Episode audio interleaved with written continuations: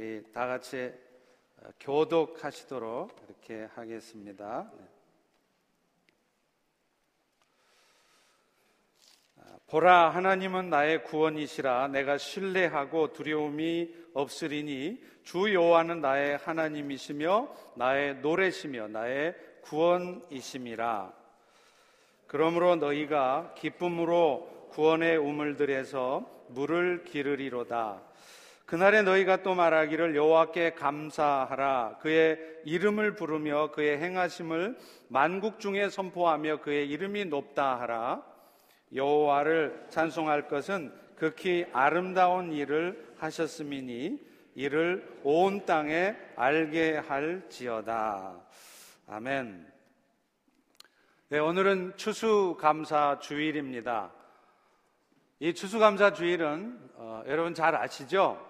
네, 원래 영국의 청교도인들이 신앙의 핍박을 피해서 미국으로 이주한 지 1년이 되는 해에 드렸던 예배입니다. 그들은 아주 혹독한 겨울의 추위와 또 인디언들의 위협 속에서도 하나님께서 1년 동안 자신을 지켜주셨던 것에 대해서 감사하는 마음으로 어, 축제를 드렸던 것입니다. 이것이 추수감사절의 유래입니다. 그러나 오늘날 우리가 이 절기 예배를 지키는 이유는 꼭 미국 교회 전통을 따르기 때문은 아닙니다. 여러분 실제로요. 이 추수감사절의 예배는 구약 시대에도 있었습니다. 구약 시대 이스라엘 백성들도 광야 40년 동안의 세월을 하나님께서 지켜 주셨음에 감사하는 의미로 매년 장막절이라는 절기를 지켰어요. 이것이 바로 어떤 의미에서 보면 추수감사절인 것입니다. 따라서 추수감사절은 하나님께서 자기 백성들을 지켜주시고 인도하신 것에 대해서 우리가 매일매일 감사하는 삶을 살아야 되지만 1년에 한 날이라도 구체적으로 정해서 아주 구체적으로 하나님의 은혜에 감사하기 위해서 드려지는 예배인 것입니다. 그러므로 사실은 우리는 추수감사절이 되어야만 하나님께 감사할 것이 아니라 항상 하나님께 감사하는 삶을 살아야 되는 것이죠. 그리고 사실 우리가 이렇게 주일 예배를 드리는 이유도 그것 때문입니다. 여러분 원래 예배라는 뜻이요. 사실은 찬양하다, 감사하다 그런 뜻이에요. 따라서 주일날이 되면 여러분들 이렇게 다 모여서 함께 찬양하고 말씀 들으며 기도하는 이 예배를 드리는 것도 사실은 그렇게 하는 것이 가장 직접적으로 하나님의 은혜에 감사하는 것이기 때문에 그렇습니다. 그렇기 때문에 우리 성도된 자들은 이 주일 예배를 결코 소홀히 하거나 쉽게 생각해서는 안 되는 것이지요. 그리고요, 그래야 되는 이유가 또가 또 있는데 그게 뭐냐면 우리는 감사하는 그런 삶을 살 때 비로소 우리의 삶이 더 풍성해진다는 것. 하나님의 부유하심이 더 누려진다는 것이죠. 그리고 그런 감사하는 삶을 살 때 우리의 삶에 기쁨이 찾아오는 것입니다. 바꿔 말하면 만약 오늘도 여러분의 삶에 기쁨이 별로 없고 슬픔이 많으시다면 오늘 여러분의 삶에 평안 대신에 염려하는 마음이나 두려워하는 마음이나 혹은 분노하는 마음들이 많다면 그것은 여러분들이 감사를 잃어버렸기 때문에 그런 것입니다.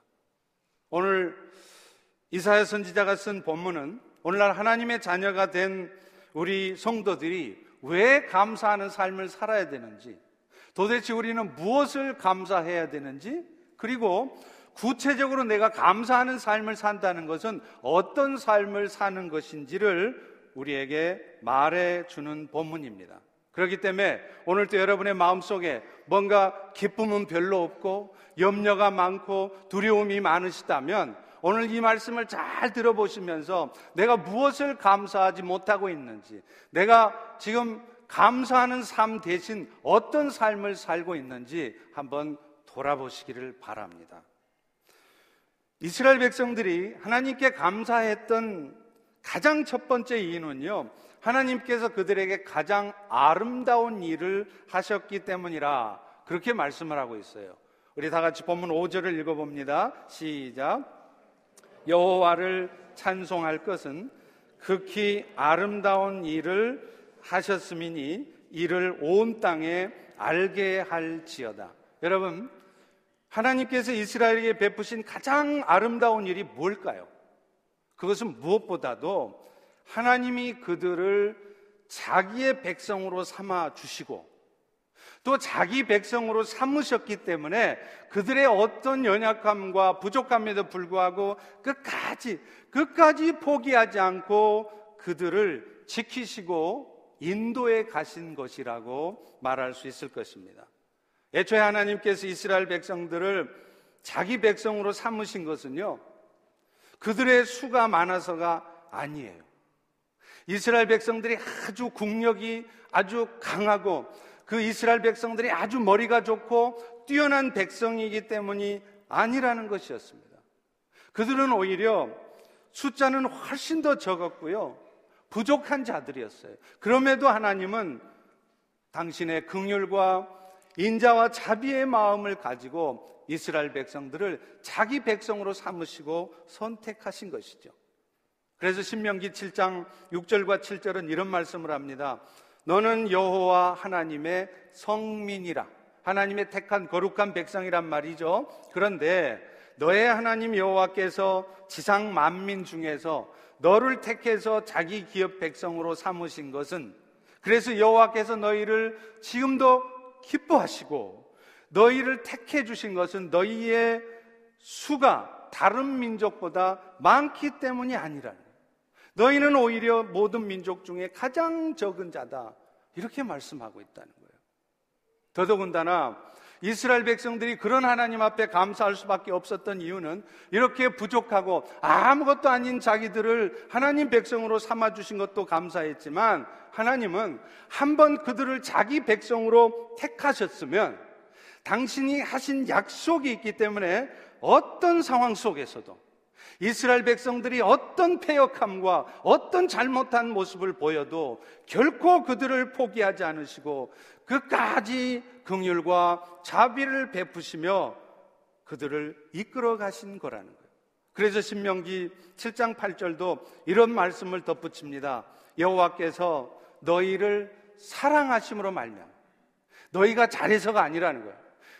너희를 사랑하셨기 때문에 또 너희 조상들에게 했던 약속이 있기 때문에 자기의 권능의 손으로 너희를 인도하여 내시되 그 종되었던 집에서 애굽 왕 바로의 손에서 속량해 내셨다. 이렇게 말씀하는 거예요.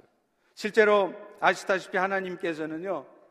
이스라엘 백성들이 하나님 앞에 폐역하는 삶을 살았지만 그들을 포기하거나 버리지 않았어요. 여러분이 한번 시간이 되시면 출애굽기를 한번 읽어 보세요. 저는 출애굽기를 읽으면서 발견한 게 한 게 있습니다. 그게 뭐냐면요. 이스라엘 백성들이 하나님이 약속한 그 가나안 땅에 들어가기 전에 그 출애굽의 상황 속에서 이스라엘 백성은요. 단 한 번도 하나님 앞에 감사하다는 말을 안 합니다. 광야 생활 동안 그들이 한 것은 계속 불평하는 거예요. 원망하는 거예요.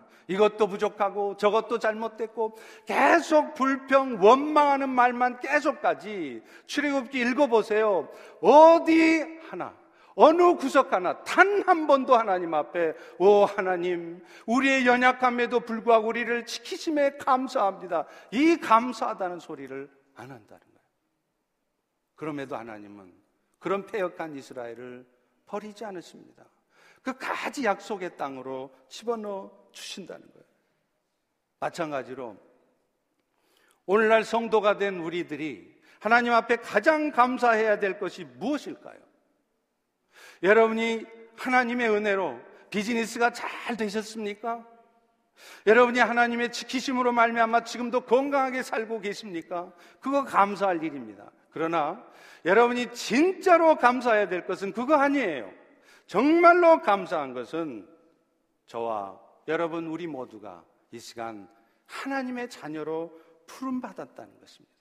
그것도 그 은혜를 입기에 전혀 준비도 안 됐고 전혀 부족하고 아무런 자격이 없는 우리들을 하나님의 자녀로 삼아 주셔서 영원한 생명을 가진 자로 살아가게 해 주셨다는 것이에요. 여러분, 만약에 우리가 하나님의 자녀가 되고 이런 축복받은 하나님 백성 되는 일들이 자격 시험을 거쳐서 우리 미국에서도 오래 살면 시민권 받으려면 그냥 살기만 하면 줍니까? 다 테스트하고 인터뷰 다 하잖아요. 요즘은 영주권도 얼마나 까다로워졌습니까? 왜 그렇습니까? 이 사람이 과연 이 미국에서 살 만한 자격이 있는가 없는가 검토하려고 그러잖아요. 그런데 우리 하나님은 그런 자격 시험을 보고서 여러분들을 이 미국보다 훨씬 축복된 그 영원한 하나님의 나라의 시민으로 부르셨다는 거예요.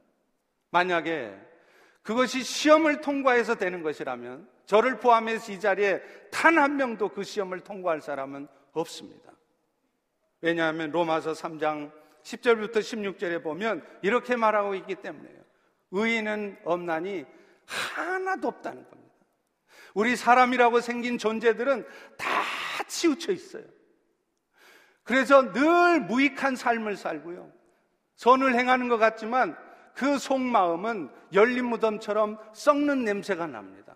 그 혀로는 좋은 말도 하고 축복된 말도 하지만요, 수 틀려 봐요. 마음 상하는 얘기 들어봐요. 금방 그 입술을 가지고 독사의 독을 품고 저주하는 말, 판단하는 말, 악독한 말을 품어댄다는 거예요. 그리고 그 말은 피를 흘려서라도 자기 유익을 찾으려고 하는 그런 존재들이라는 것이죠. 그런데 우리 하나님께서는 그런 악한 존재들, 그런 잘못된 삶을 살 수밖에 없는 우리들을 구원해 주시기 위해서 자신의 가장 소중한 아들 예수 그리스도를 희생하셨습니다. 십자가의 고통과 그 죽으심을 통해서 우리가 받아야 될 그 죄의 대가를 대신 치르게 해 주셨다는 것이에요. 여러분, 이것이, 이것이 사실은 우리가 정말 하나님 앞에 감사해야 될 이유인 것입니다. 우리는 그 사랑을 받을 자격이 하나도 없어요. 그런 은혜를 받을 공로가 우리가 한 것이 아무것도 없습니다. 이 원수 같은 우리를 사랑해 주신 그 사랑이 있기에 우리는 감사해야 된다는 거예요. 이 원수라고 할 때는 그냥 원수라고 하면 안 돼요. 왼수, 왼수. 여러분도 다 왼수 같은 인간들이 있죠? 그 왼수 같은 존재들인 우리를 그까지 사랑해 주신 그 사랑에 우리는 감사해야 된다는 겁니다. 저는 가끔 그런 생각을 해요. 제가 만약에 하나님의 은혜로 구원을 받지 못했으면 내가 도대체 어떻게 됐을까?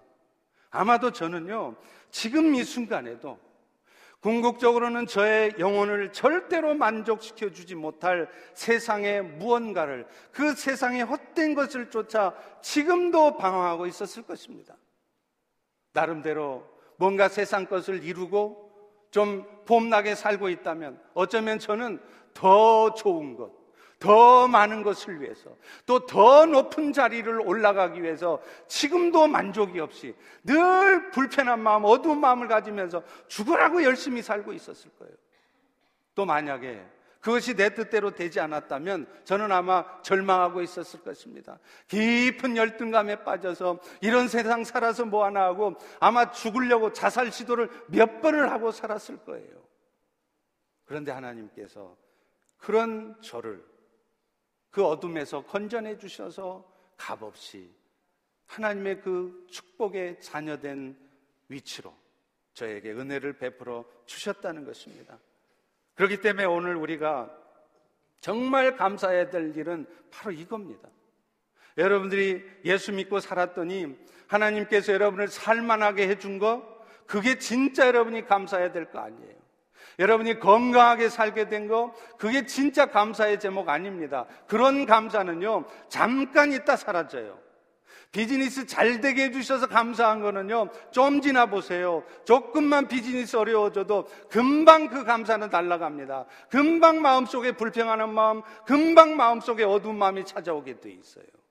우리가 진짜 감사해야 될 것은 우리의 부족함에도 영원한 생명의 은혜를 베풀어 주신 것입니다. 그런 의미에서 보면요. 오늘 또 여러분이 혹은 여러분의 가까운 친척이나 형제들이 가난하게 되고 혹은 어려움에 처하게 되었다면 그것 절대로 나쁜 거 아닙니다. 여러분요. 아무래도요. 부자보다는 가난한 사람, 인생이 잘 풀려지는 사람보다는요, 인생 뭔가 잘 안 풀려지는 사람들이 예수 믿을 가능성이 많아요. 왜 그렇습니까? 하나님이, 하나님이 정말로 예수 믿을 사람들이라면 어쩌면 그들의 삶을 그렇게 몰아가요. 그래야, 그래야 그들이 하나님을 찾고 하나님의 은혜를 받아들이기 때문에 그렇습니다. 여러분, 저 역시도요. 만약에 제가 제가 원하는 대로 제 인생이 잘 풀려졌다고 해보세요. 제가 하나님을 왜 찾겠어요? 얼굴도 잘생겼겠다. 하는 일도 다 잘 풀려봐요. 내가 뭐가 아쉬워서 하나님을 찾아요? 절대로 하나님 찾지 않습니다. 그렇기 때문에 여러분 주변의 사람들, 여러분의 남편이나 혹은 아내, 혹은 여러분의 자녀들이 뭔가 지금 인생이 꼬여 있습니까? 뭔가 일이 좀 잘 안 풀리고 있습니까? 어려움에 처해 있습니까? 여러분 너무 불쌍하게 보지 마세요. 너무 절망적으로 보지 마십시오. 지금 하나님이 작업하고 계시는 것입니다. 왜냐하면 이 사람들이라고 하는 존재들은 절대로 인생이 꼬이지 않으면요 하나님을 안 찾는 못된 버릇이 있기 때문에 그렇습니다. 그래서 하나님은 그런 일을 통해서라도 그가 정말로 하나님을 찾고 그래서 진정으로 하나님의 구원의 은혜를 입게 하시려고 하시는 것이죠. 그렇기 때문에 오늘 사실은 우리가 겪는 모든 상황에 대해서 감사해야 되는 것입니다. 오늘도 여러분의 마음 속에 기쁨이 없으십니까? 오늘도 여러분의 마음 속에 평안보다는 왠지 모를 불안한 마음, 두려움이 많으세요. 왠지 모르게 여러분의 마음 속에 오늘 또 사랑하는 마음, 극률이 여겨주는 마음보다는 분노가 있고 불평하는 마음이 많으십니까? 그렇다면 지금 이 순간 여러분이 가장 먼저 해야 될 일은 하나님께서 여러분에게 베풀어 주신 그 구원의 은혜에 대한 감격을 회복하셔야 돼요. 그 구원의 은혜에 대한 감격이 회복되어지면 여러분이 겪는 그 인생의 문제들, 여러분의 주변의 지체들이 겪는 아픔, 그거 아무 문제 아닙니다. 다시 한번 사랑하는 우리 모든 성도님들이 무엇보다도 그 구원의 은혜에 대해서 감격하고 감사함으로 말미암아 오늘 추수감사절 다시 기뻐지실 수 있기를 축원합니다. 여러분의 마음속에 다시 한번 주의 평안이 임하기를 축원합니다. 축원합니다. 두 번째로 이스라엘 백성들이 하나님께 감사했던 것은요. 그들이 어떤 상황에 처해 있을지라도 하나님은 그들로 하여금 하나님을 의뢰함으로 말미암아 평안 가운데 살게 해 주셨다는 것 이것을 감사했다는 것입니다. 여러분 오늘날도 세상의 사람들하고 우리 성도들의 삶이 다른 게 뭘까요? 여러분 예수만 믿으면 여러분 신앙생활만 잘하면 여러분 인생 잘 풀리던가요? 항상 건강하셨습니까? 아닐걸요? 저도 안 그런데요? 저도 지금도 건강에 문제가 있고, 저도 지금도 인생 제 뜻대로 잘 안 풀려지는 거 곳곳에 많이 있습니다. 여러분도 아마 그러실 거예요. 그렇다면, 우리 성도들이 도대체 세상의 사람과 다른 점은 무엇입니까? 오늘 우리도 여전히 세상 사람과 같이 똑같이 인생의 문제는 있지만, 다른 점은 우리는 의뢰할 하나님이 있다는 거예요. 그래서 그 하나님을 의뢰할 때 그런 어떤 고통과 어두운 상황에도 불구하고 우리는 마음의 평안을 누리며 그것을 이겨내 나갈 수 있다는 것. 이것이 성도와 세상 사람의 차이인 것입니다. 오늘 보면 2절에도 말씀합니다. 우리 다 같이 믿겠습니다. 시작. 보라 하나님은 나의 구원이시라. 내가 의뢰하고 두려움이 없으리니 주 여호와는 나의 힘이시며 나의 노래시며 나의 후원이십니다. 어떨 때 평안이 주어진다고요? 주 하나님을 신뢰할 때. 주님을 신뢰할 때 우리의 마음속에 평안이 찾아온다는.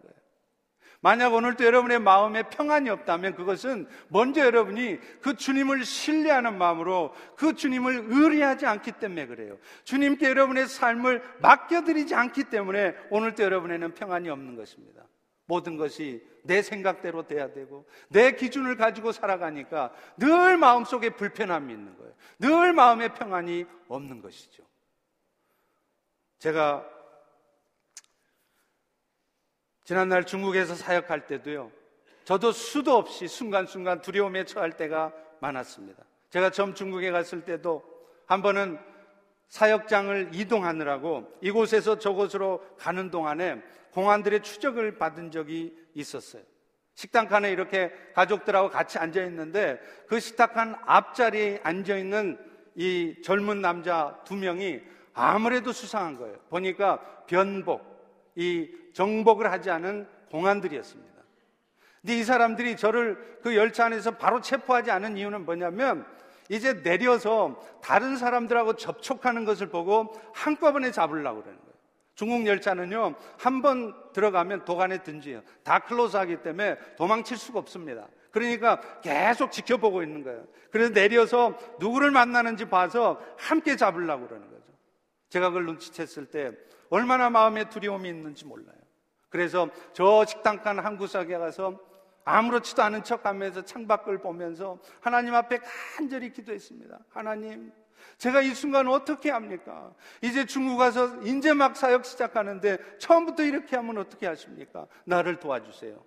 그런데 그 순간 마치 위에서 두루마리가 뚝 떨어지듯이 하나님의 말씀이 뚝 떨어지는 거예요. 로마서 8장 35절 37절의 말씀이었습니다. 누가 우리를 그리스도의 사랑에서 끊으리요?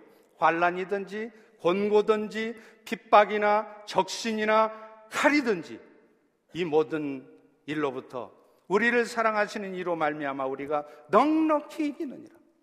그 순간 어디서 찾아왔는지 마음에 담대함이 생기는 거예요. 하나도 떨리지 않는 거예요. 그래. 하나님께서 지키시는데 잡히면 잡히지 뭐. 감옥 가면 가는 거지 뭐. 추방 당하면 당하는 것이지 뭐. 마음에 담대함이 생기는 거예요. 어디서 왔을까요? 주님을 의리하니까 주님께 맡기니까 마음의 평안이 찾아온 것이었습니다. 하나님은요, 자비가 풍성하시고 은혜로우신 하나님이십니다. 그래서 우리가 지난날 어떤 삶을 살았을지라도 하나님의 은혜를 구하며 하나님의 자비를 구함으로 통의하는 심령으로 나아가면 그런 우리를 도우신다고 분명히 말씀하고 있어요. 시편 51편 17절에도 말합니다. 주께서 구하시는 제사는 상한 심령이라. 하나님이시여 상하고 통회하는 마음을 주께서 멸시치 아니하시리이다. 오늘 우리의 마음속에 평안이 없다면 그것은 주님을 의뢰하지 않기 때문이에요. 주의 도우심을 구하지 않기 때문입니다. 주의 도우심을 구하더라도 통회하는 심령으로 나가지 않기 때문에 그래요. 나는 여전히 잘났어요. 나는 잘못한 거 하나도 없어요. 그러면서 하나님 앞에 구하니까 평안이 없는 겁니다. 그러나 주님, 내가 잘못한 것이 많습니다. 내가 죽일 놈입니다. 내가 이렇게 연약한 자입니다. 그러면서 상한 심령으로 눈물로 기도하면 하나님은 그런 여러분들에게 평안을 주시고 또 여러분의 삶의 상황 가운데서 하나님 되심을 나타내 주시는 것입니다. 하나님은 특별히요, 눈물의 기도를 좋아하세요. 저도 눈물에 참 약한 사람인데 여러분도 기도할 때 눈물로 기도해 보십시오.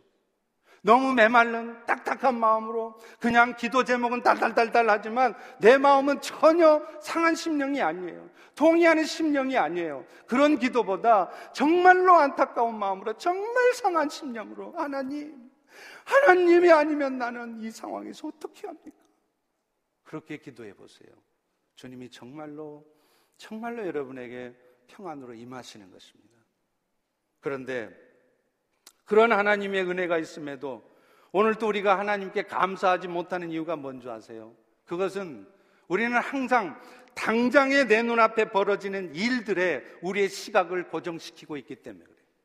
오늘도 지금 나를 힘들게 하는 상황, 오늘 또내 마음에 들지 않은 그 상황에 우리의 시각을 고정하고 있기 때문에 내 마음에 감사하는 마음이 없는 거예요.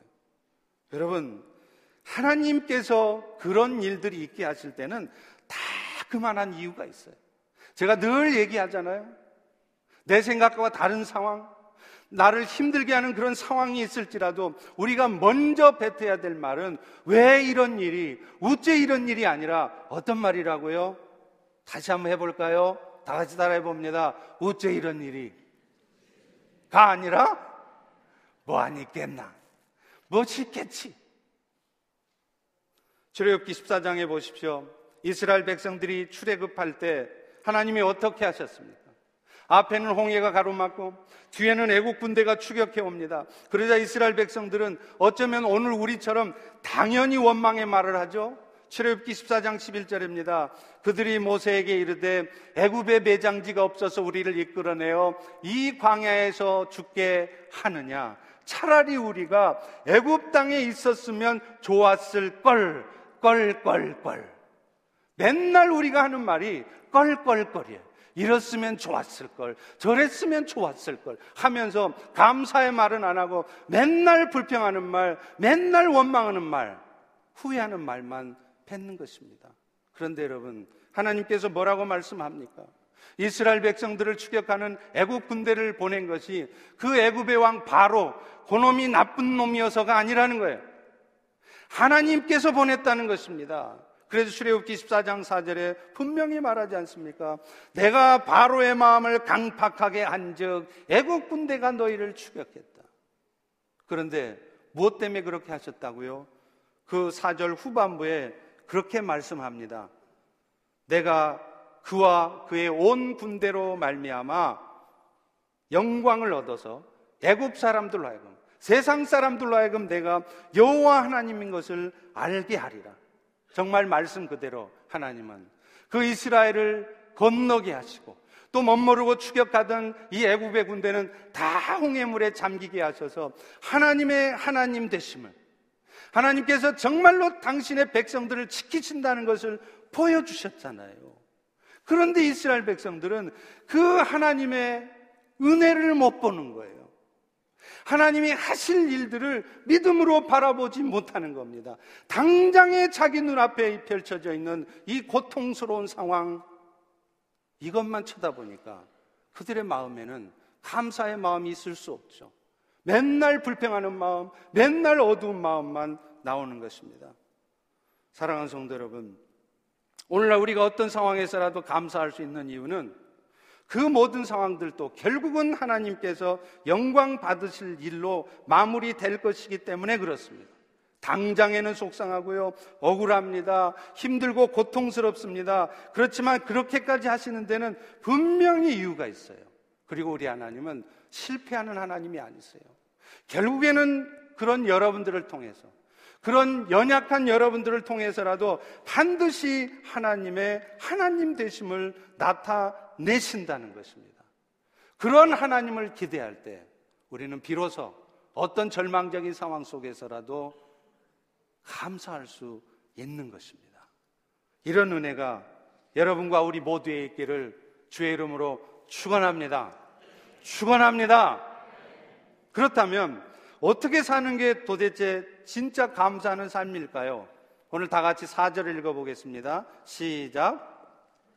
그날에 너희가 또 말하기를 여호와께 감사하라 그의 이름을 부르며 그의 행하심을 만국 중에 선포하며 그 이름이 높다 하라 여호와의 행하심을 만국 중에 선포하고 그의 이름을 높이는 일은 뭐냐면 어떤 상황 속에서도 절망할 수밖에 없는 상황 속에서도 우리 하나님이 지키시고 우리 하나님이 하실 것이라는 것을 믿는 가운데 먼저 감사의 말을 뱉어내는 거예요. 에베소서 5장 4절에도 분명히 말합니다. 너희가 어리석은 말이나 희롱의 말이 마땅치 않다. 오히려 돌이켜 감사하는 말을 하라는 거예요. 여러분 어떤 상황 속에서도 감사의 말을 할 수 있는 이유는 결국 합력해서 선을 이루실 주님을 신뢰할 때 우리는 그런 감사의 말씀을 할 수 있는 것입니다. 믿음 좋다는 게 뭡니까? 제가 늘 얘기하잖아요. 봉사 열심히 하고, 봉사 잘하고, 봉사 많이 하는 것이 믿음 아닙니다. 물론 그런 모습으로 나타나긴 하지만 진짜 믿음이 좋다는 것은 뭐냐? 당장에 눈앞에 보여지는 상황들이 마치 산처럼 장애물로 보이고 고통스러워 보이고 길이 없는 것 같은 그런 상황 속에서라도 그 산 뒤에 하나님의 예비하신 은혜가 있을 것을 믿고 그 은혜를 바라보는 사람, 이 사람이 진짜 믿음의 사람이에요. 그래서 진짜 믿음의 사람들은 늘 감사의 말을 합니다. 늘 어떤 상황 속에서도 감사하는 말, 축복하는 말, 격려하는 말, 이런 말들을 많이 하게 돼 있어요. 물론 때로는 필요할 때는 분별 가운데 책망의 말도 필요하겠죠. 그런데 보세요. 여러분 주변에 한번 보세요. 진짜, 진짜 믿음의 사람들은요, 그런 말들보다는 감사의 말을 많이 합니다. 어떤 상황 속에서도 감사합니다. 우리 하나님께서 하시는 일입니다. 하나님이 하실 것입니다. 두고 보세요. 이런 말을 하는 것이에요. 데살로니가 전서 5장 18절도 말합니다. 범사에 감사하라. 이것이 그리스도 예수 안에서 너희를 향하신 하나님의 뜻이니라. 모든 일에 감사할 수 있는 것은 아무나 할 수 있는 거 아니에요. 믿음의 눈으로 바라볼 때 가능한 것입니다. 그리고 그런 믿음의 눈으로 바라보면서 감사의 말을 뱉어내는 것이 범사의 모든 일, 좋은 일, 좋지 않은 일 상관없이 모든 상황 속에서 감사의 말을 뱉어내는 것, 그것이 지금 이 순간 여러분들 향한 하나님의 뜻이라는 것입니다. 다른 무엇으로 하나님의 뜻을 이루려 하지 마십시오. 먼저, 먼저 여러분의 입술로 하나님의 뜻을 이루어 주십시오. 그것은 먼저 감사의 말을 뱉어내는 것입니다. 우리 펠로시 교회 모든 성도들이 큰 어떤 상황 속에서도 감사, 감사, 감사. 말로만이 아니라 진정 마음으로부터 하나님을 신뢰하기 때문에 감사, 감사, 감사한다면 이 펠로십의 공동체가 천국이 되지 않겠습니까? 그런 우리들의 모습을 보고 이 주변에 많은 세상의 사람들이 구름대 같이 몰려올 거예요. 일 잘해서. 뭔가 잘해가지고 교회가 부흥하고 뭔가 잘해가지고 잘 되는 거 아닙니다. 먼저 말에서부터 감사의 말을 통해 하나님의 뜻을 이룰 때 하나님이 역사하시는 것이죠. 또 하나의 감사의 삶은 세상 가운데 그분의 이름이 높임 받을 수 있도록 우리가 받은 그리스도의 은혜를 세상에 나타내는 것. 오늘 보면 2절에도 3절에도 말하지 않습니까? 너희가 기쁨으로 구원의 우물들에서 물을 기르리로다. 구원의 물에서 물을 길러서 그 생명수를 세상에 뿌려주라는 거예요. 오늘도 세상에는 상처 입은 사람들 많습니다. 육신의 고통 가운데 도움이 필요한 자들 많아요. 그런 자들에게 우리는 나아가야 됩니다. 그런 자들을 우리는 도와줘야 되는 거예요. 그런데 기억하십시오. 그 일이 결코 쉽지 않다는 것입니다. 왜 그럴까요? 그런 일들이 이루어지는 것을 가장 싫어한 것이 사탄이기 때문에. 사탄은 교묘한 방법으로 오늘 여러분들이 정말 감사하는 삶으로 그런 세상 가운데 하나님의 사랑을 증거하려고 하면은요, 반드시 역사해요. 그래서 아무것도 아닌 일을 가지고 마음이 뒤틀리고 마음이 어두워지고 시험 들게 만들고요. 왜 나만 이렇게 손해봐야 돼? 갑자기 돈이 아까운 생각이 들게 하고요. 여러분이 시간을 내기가 막 아까운 생각이 들게 하는 거예요. 그게 사탄이 주는 마음입니다. 이제 내가 결단하고 주를 위해서 헌신해야지 하고 교회 나오면 그날따라 그날따라 하여튼 하여튼 속상하게 말을 하는 사람이 꼭 있어요. 그래서 그런 말 한마디 들은 것 때문에 마음이 팍 상해서 기분이 잡쳐서 그냥 던져버리는 거예요. 여러분 이게 이게 사탄의 전략이라는 것입니다. 그래서 히브리서 12장 1절, 2절은 우리에게 이렇게 말씀합니다. 모든 무거운 것과 얽매이기 쉬운 죄를 벗어버리고 인내로서 우리 앞에 당한 경주를 하며 여러분, 오늘날 우리의 신앙생활, 감사하는 삶은요, 마치 믿음의 경주를 하는 것 같아요. 그런데 그 믿음의 경주를 할 때 기억하십시오. 반드시 여러분의 몸을 무겁게 하는 무거운 짐이 반드시 여러분에게 지어질 거예요. 또 여러분들을 자꾸 죄 가운데 빠뜨리게 하는 그런 사탄의 유혹이 반드시 찾아옵니다. 그럴 때 여러분이 무거운 짐을 기꺼이 지고 나아갈 때 그런 사탄의 유혹을 이겨내고 나아갈 때 그럴 때 비로소 우리는 믿음의 경주를 승리해내는 것입니다.